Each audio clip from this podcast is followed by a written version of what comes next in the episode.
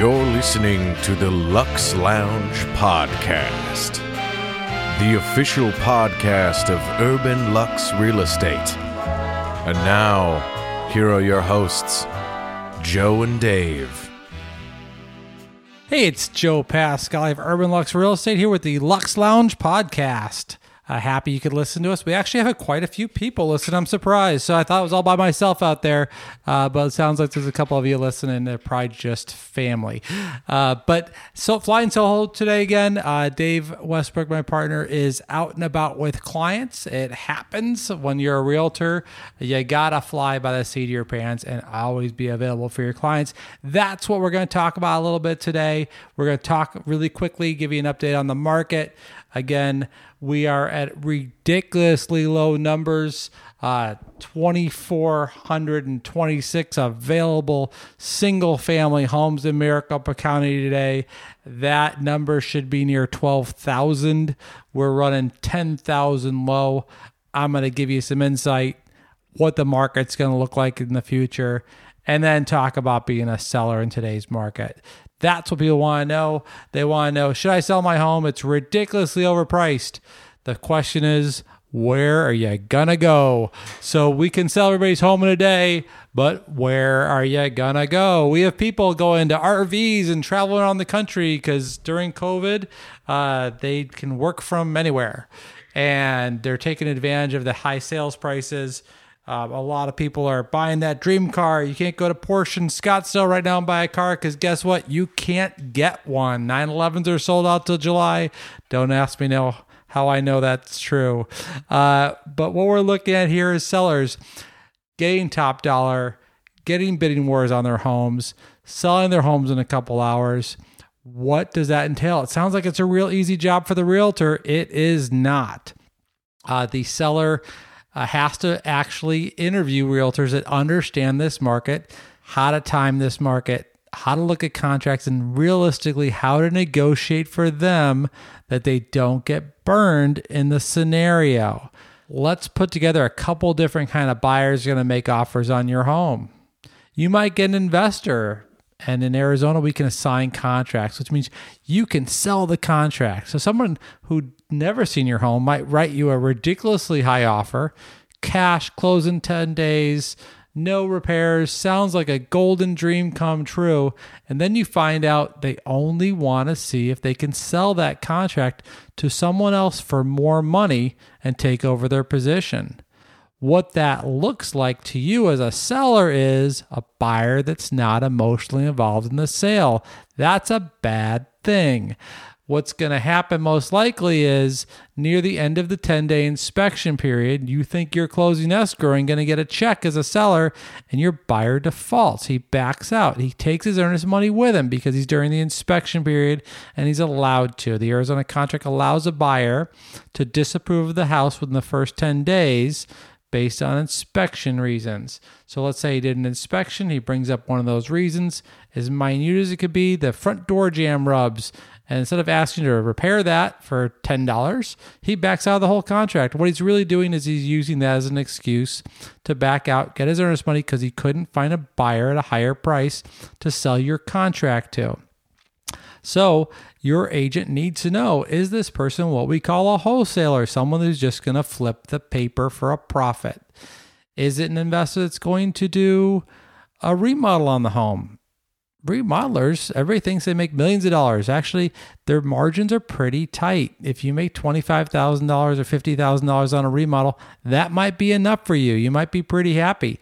Uh, so, if you find a buyer and they're an inspe- uh, investor, they may just say, I'm going to back out because the margins are too tight for me after I've done my research. Or I said I was going to buy the house as is. Now I can't afford to because I can't afford to replace that air conditioner. Seller, you need to participate in the sale with me. I said you weren't going to have to. But guess what? Now you do, or I'm not buying the house. And if you don't participate in reducing the price or giving me some concessions, I'm walking away with my earnest money. Is that the buyer you have? Do you have the opposite side, that first time home buyer who really almost can't qualify for the house, who's barely doing on a shoestring and may end up doing something silly in the meantime, like buy four tires on their car, and that's just enough cash to make it so they can't qualify for the home? That could happen. You need to make sure that buyer can close escrow, can afford to. The investor probably can with cash.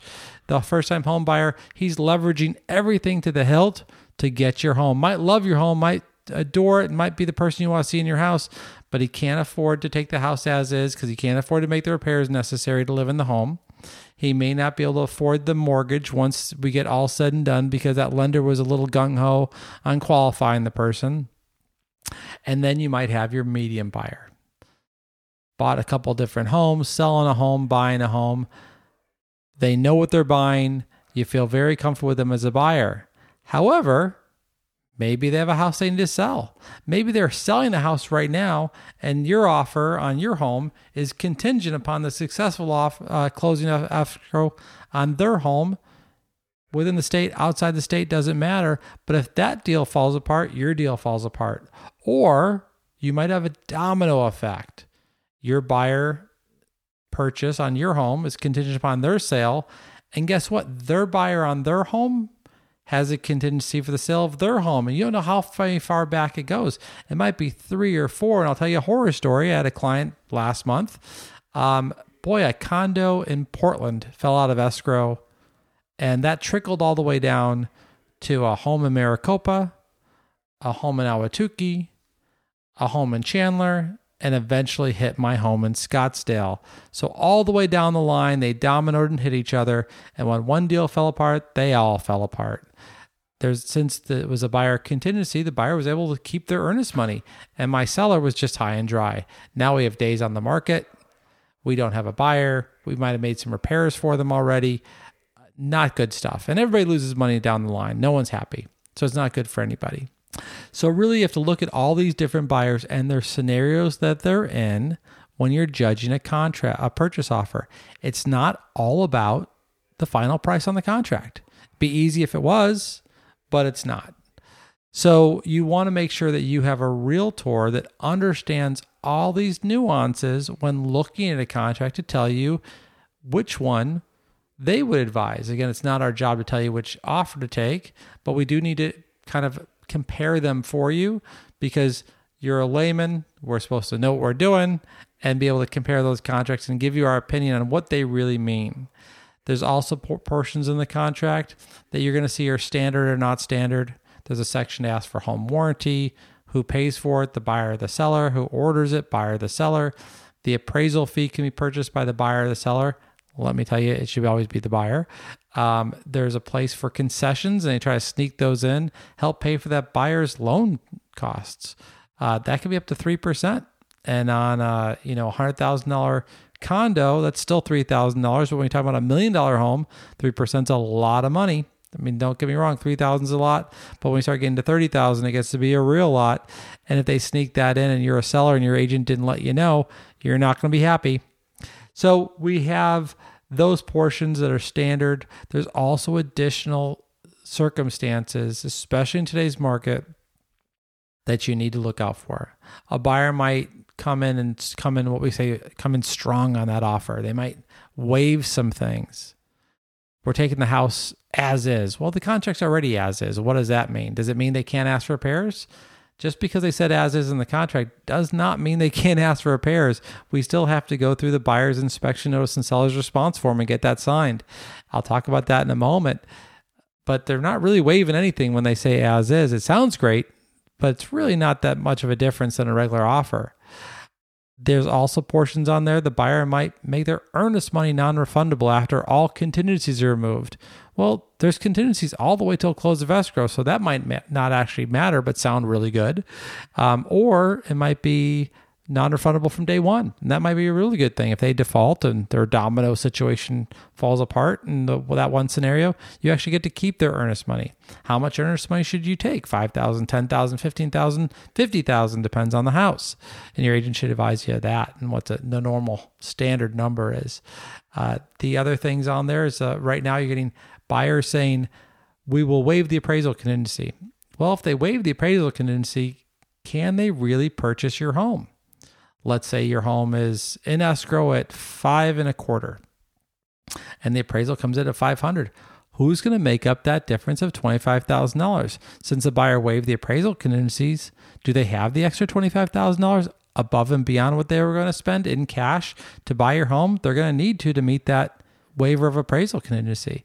So you're going to need to see what their finances are like. So you might ask for proof of funds. So that's another scenario.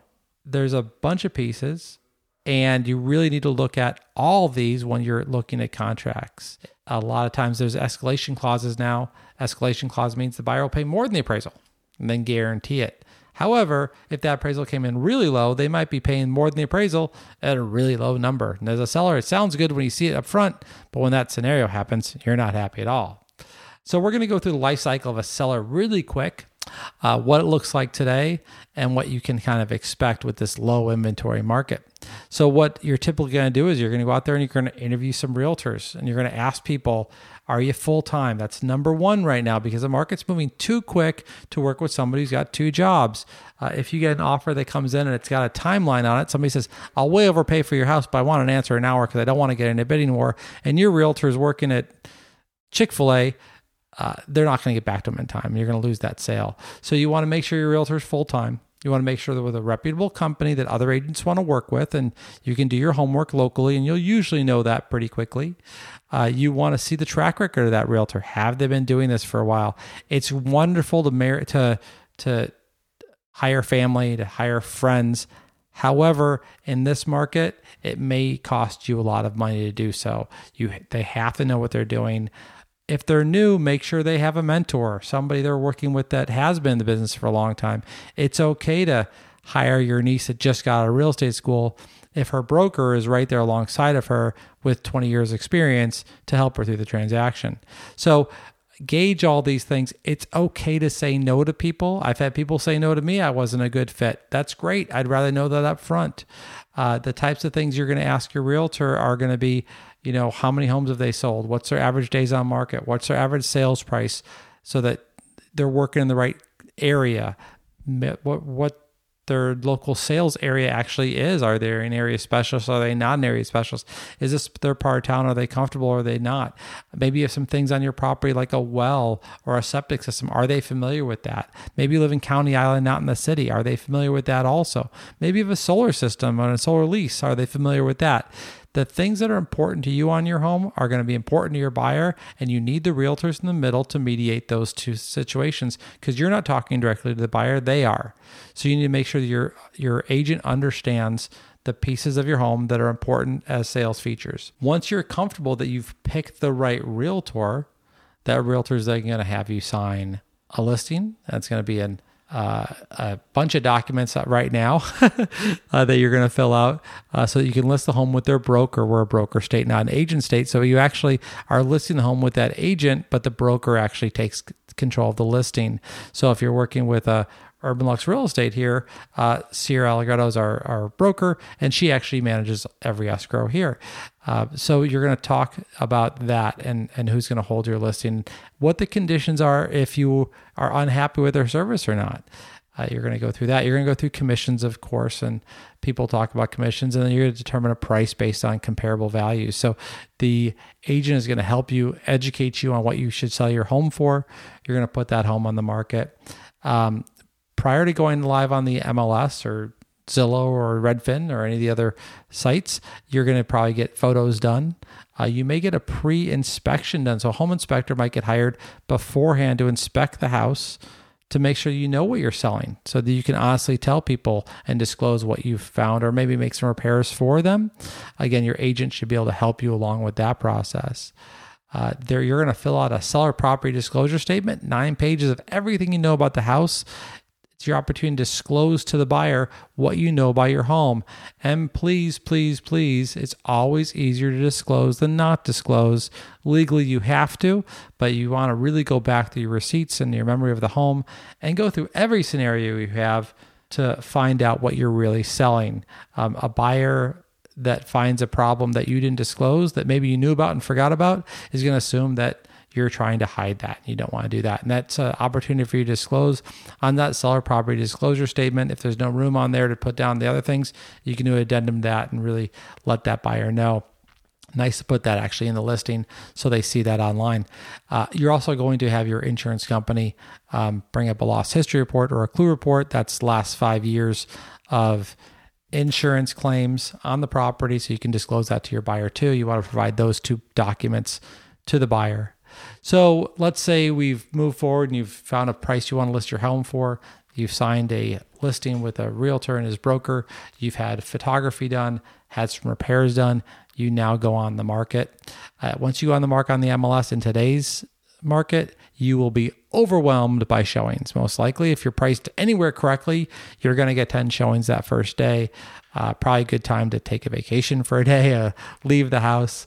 Um, you want to have that house in the best condition possible on day one because you're probably going to find your buyer on day one. So you want to make sure that buyer is comfortable giving you a really good offer. And again, you're going to see all those different kinds of offers we talked about, all different kinds of contingencies, all different kinds of of situations like waiving appraisal or making earnest money hard, things that you're going to want to see. They're also going to do something that's really dangerous and they're probably going to give you a letter, a letter about the family or the person that's buying the house or the investor. We're really trying to stay away from those things based on fair housing, we don't want to discriminate against people. The second people start sending you photos and letters about them, automatically people are going to assume that you're making an assumption on who you're selling your home to. We really just want to make sure we sell the house to the right buyer with the right situation. Um, it's lovely to get emotionals uh, issues involved in who you sell your house to. But as realtors, we need to stay as far away from that as possible. So if your realtor says, I got a letter from the buyer, you can look at, I'm not going to. That's why we don't want to get uh, involved with fair housing regulation. Uh, so we're going to stay away from that type of it. But we're going to pick that buyer. We're going to accept that. Let's say they per- make us the perfect offer 10 day close, full price offer, cash. Um, they've got no house to sell. Uh, they're going to do their inspection for the first 10 days. So we're going to have an inspector come in. We're legally responsible to let them in. We let that inspector in. He inspects the home. He's going to take about an hour per thousand square feet. You got a 3,000 square foot house. He's going to take about four hours. Uh, he's going to then provide a copy of that report to the buyer. The buyer's agent's probably going to send a copy to your realtor, the listing realtor, and the buyer is then within 10 days going to ask for repairs. And they use it up buyer's inspection notice and seller's response form. We call it the BINSR. The buyer will ask to either say, I'm fine with the house the way it is, no repairs asked for. Another option is I'm uncomfortable with the home and the condition it's in. I'm going to walk away from the deal. I'm going to cancel my escrow. I'm going to take my earnest money back from me within that first 10 days. They can do that. What we're normally going to see, buyer's going to say, hey, here is the inspection report. And on this inspection report, I found these XYZ items. Let's say 5, 10, 15 items. I'd like you to repair those for me. The seller then has the opportunity to say yes, no, or maybe yes, I'll repair them. No, I won't repair them. Or I'll repair these, but not those. The last scenarios, they might say, hey, we'll give you closing costs in lieu of those repairs. We don't want to make any of those repairs. We might give you a concession in cash at close of escrow to make up for those repairs. You'll see that quite often right now, as it's very difficult to get a handyman out given the current construction situation in Arizona. So, now, as a seller, you found your buyer. They deposit earnest money with an with the title company. They've done their inspection. They're going to do the appraisal next, and that's coming from the lender. And they're going to send an independent appraiser out. You're going to open your house for them, and they're going to give a market value on the home. And hopefully, that market value meets your purchase price. So let's say we're back at that 500 number of sales price. If that appraisal comes in low, who's going to make up the difference? If the appraisal comes in high, nobody says a word. Everybody's just happy and they move forward. No one's going to usually rock the boat if that appraisal comes in over value. Typically doesn't in today's situation, but it has in the past. I've been doing this a long time. Uh, but if it comes in low, you might have problems. So everybody's going to cross their fingers until that appraisal comes in. It's typically come in about 10 to 14 days after you've opened escrow and accepted that buyer's offer. Let's say we've gotten through that hurdle. We have now opened escrow with earnest money. We have the lender working on the loan and getting the appraisal and the appraisals done. We've had the inspector out and we've approved the repairs. If I'm a seller at this point, I'm thinking I'm gonna move forward to close of escrow. My buyer's happy. I'm happy. I'm to do those repairs and provide receipts with licensed contractors for the things they asked me to repair. I'm also going to meet um, the needs of the title escrow company by providing them information that I need to furnish them my information, my payoff information for the current loans I have on my home, any liens I might have on my house, and any HOA information so they can transfer the HOA if there's one. And usually in Arizona, there is uh, to the buyer. We provide all that information to title. The seller actually can then, then sign title docs almost any time before close of escrow. They don't need to wait till the late last day. We're not an attorney state. We're all, all not going to sit at the table, buyer, seller, and sellers and buyers attorneys at one table and sign on closing date. That doesn't happen in Arizona. They'll typically have the seller come in early, provide you with a estimate settlement statement. So a good faith estimate of what your proceeds are going to look like. They're going to give you um, information on, on the things you need to sign for the HOA and, and to transfer title. Seller signs pretty quick. You're going to go in there for about 45 minutes, sign all these, and wait till the buyer's loan docs come in. The buyer then signs and they match all those together. One thing that I want to really bring up is we have a lot of wire fraud right now in the country. I think it's like $1.5 billion last year uh, got um, diverted illegally. Uh, so you want to make sure that when you tell the title company, this is my bank information and these are my wiring instructions, that it's correct. Otherwise, your proceeds of your sale, let's say you sold that house for 500 and you only had a $100,000 loan, $400,000 could get diverted to a fraudulent bank account if you're not careful. Make sure you know who you're talking to. Make sure you get that thing done right with your title company. You don't want to lose that money just because you jumped the gun. Uh, so at that point now, we've signed everything. You roll the close of escrow, closing of escrow. As far as realtors are concerned, and when we hand the keys over to the buyer, it's going to be the moment that the county records the transaction. So let's say the closing date's on the 30th. Usually, sometime during that day, the title company's going to say we've recorded. At that point, now you're going to hand keys over to the buyer. As a seller, you probably want to hand over mailbox keys, garage openers. Make sure you don't forget all that stuff and hand that over to the buyer. Um, and then you're off to your new home. Congratulations. And your agent's done a great job. But it starts up front. If you nail down all the particulars up front with your realtor and how they like to communicate with you, what type of marketing they're going to do, how they're going to negotiate the contract, what a perfect offer looks like, making sure they know what they're doing. And in that area for that type of home, you're going to save yourself a lot of problems. A lot of sellers, again, just assume that all realtors are the same. They're not. There's some great ones out there. Find one. Um, if you're in Arizona, please call Urban Lux Real Estate. We'd love to help you. Uh, we have agents throughout the valley that specialize in your type of home and your type of area. And um, I don't want to say just us because a lot of good firms out there, but we'd be really, really honored to work with you. So until next time, this is the Luxe Lounge with Joe Pascal at Urban Lux Real Estate. I hope you all have a good week, and we'll talk to you next week. Thank you for listening to the Luxe Lounge Podcast, the official podcast of Urban Lux Real Estate, located in Old Town Scottsdale, Arizona.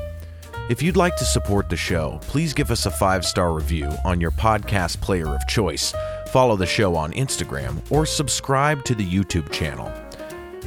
If you have questions for Joe and Dave, feel free to write in to luxloungepod at gmail.com we may talk about your question on the show.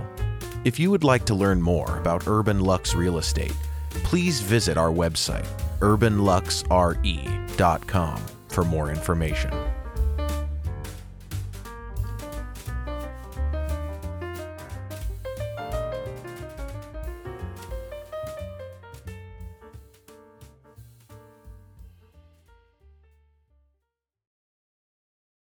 This podcast was produced by T Door Productions. Intro music by Doug Maxwell. Outro music by Track Tribe.